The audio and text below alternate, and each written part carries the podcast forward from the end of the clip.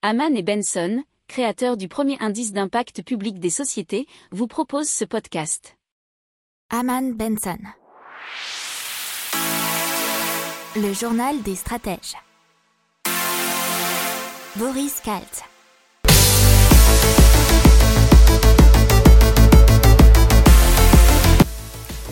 Bonjour à tous et bienvenue dans le journal des stratèges pour une revue de l'actualité éco-tech et impact du jour. Avec à la une, on va vous parler de la hausse du nombre d'annonces de biens immobiliers à vendre ou à louer à Paris, plus 89%. Euh, dans l'écho, on va vous parler de BlackRock et Temasek qui lèvent des milliards pour les startups qui réduisent le carbone. Dans la tech, Switch Energy qui exploite l'énergie dans les data. Greenfib, une matière 100% biosourcée, et dans l'impact, une proposition de loi en Sénat pour booster l'énergie hydraulique. Vous écoutez Journal des stratèges numéro 89 et ça commence maintenant. Et donc à Paris, les annonces immobilières qui se multiplient pour les ventes et les locations. Ainsi, on a de décembre à fin mars plus 80 9% d'annonces à la vente publiées sur, sur les sites des marchés purs parisiens, donc plus 89 par rapport à la même période sur un an, bien entendu. Le mouvement est encore plus fort sur les studios, 80%, et les deux pièces, 107%. C'est l'explosion qui est boostée par la revente d'appartements loués avant la crise sur Airbnb. Alors par rapport au prix, ils sont en retrait de 0,5%, euh, mais d'autres acteurs comme Homme, Liu ou La Forêt constatent de leur côté une baisse un peu plus marquée dans la capitale. Alors sur le marché locatif, l'offre a bondi pour le coup de 204% sur un an pour les meublés dans la capitale et de 158% pour les locations vides. On parle de BlackRock et Temasek qui vont lever des milliards pour les startups qui décarbonisent l'économie.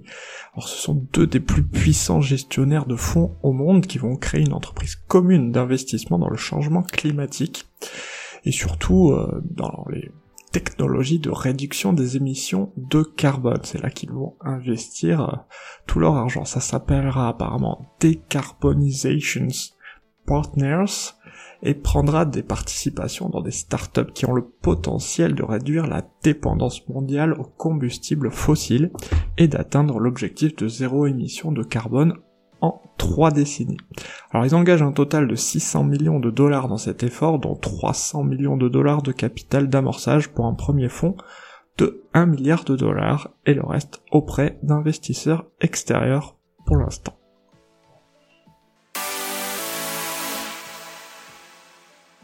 Maintenant, on vous reparle d'une énergie euh, spécifique dont on n'a pas encore parlé, je crois, dans le journal des stratèges, qui s'appelle l'énergie osmotique.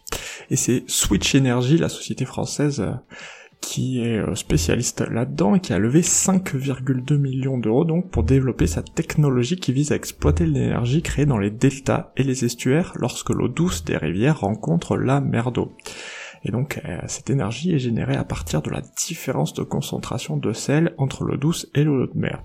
Donc ces 5,2 millions d'euros qu'ils ont levés vont leur permettre de construire le premier prototype à grande échelle de sa technologie au cours de ces trois prochaines années. Maintenant, on passe à Greenfib.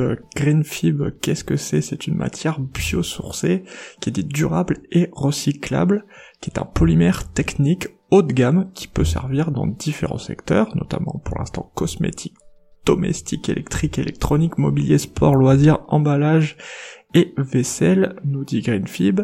Et de quoi il est composé? Il est composé de graines de ricin, de poudre minérale comme des coquilles d'huîtres, des déchets de l'ostréiculture, mais aussi des farines végétales non alimentaires. Ils sont compatibles avec l'utilisation en impression en 3D et recyclables jusqu'à 3 fois.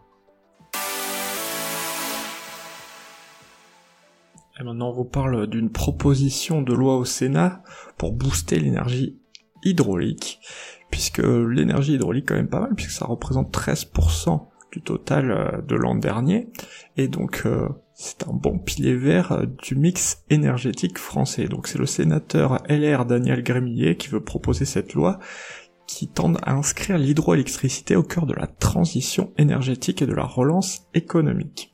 Et dans son texte, il souhaite simplifier la réglementation sur ce secteur et relâcher la pression fiscale sur ces installations. Il faut savoir que cette filière représente pour le moment près de 12 000 emplois. Alors euh, l'horizon futur et l'horizon hydroélectrique de 2028, c'est une production de 27,5 gigawatts de capacité.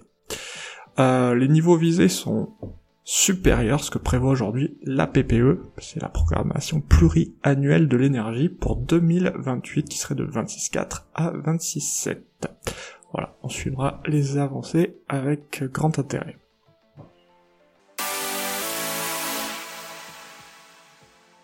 Voilà, c'est tout pour aujourd'hui. Je vous souhaite une excellente journée et je vous dis à demain pour de nouvelles informations. Ciao. Pour approfondir ces sujets, abonnez-vous à la newsletter de Haman et Benson et écoutez nos autres podcasts que vous retrouverez dans les notes de l'émission ou sur notre site internet.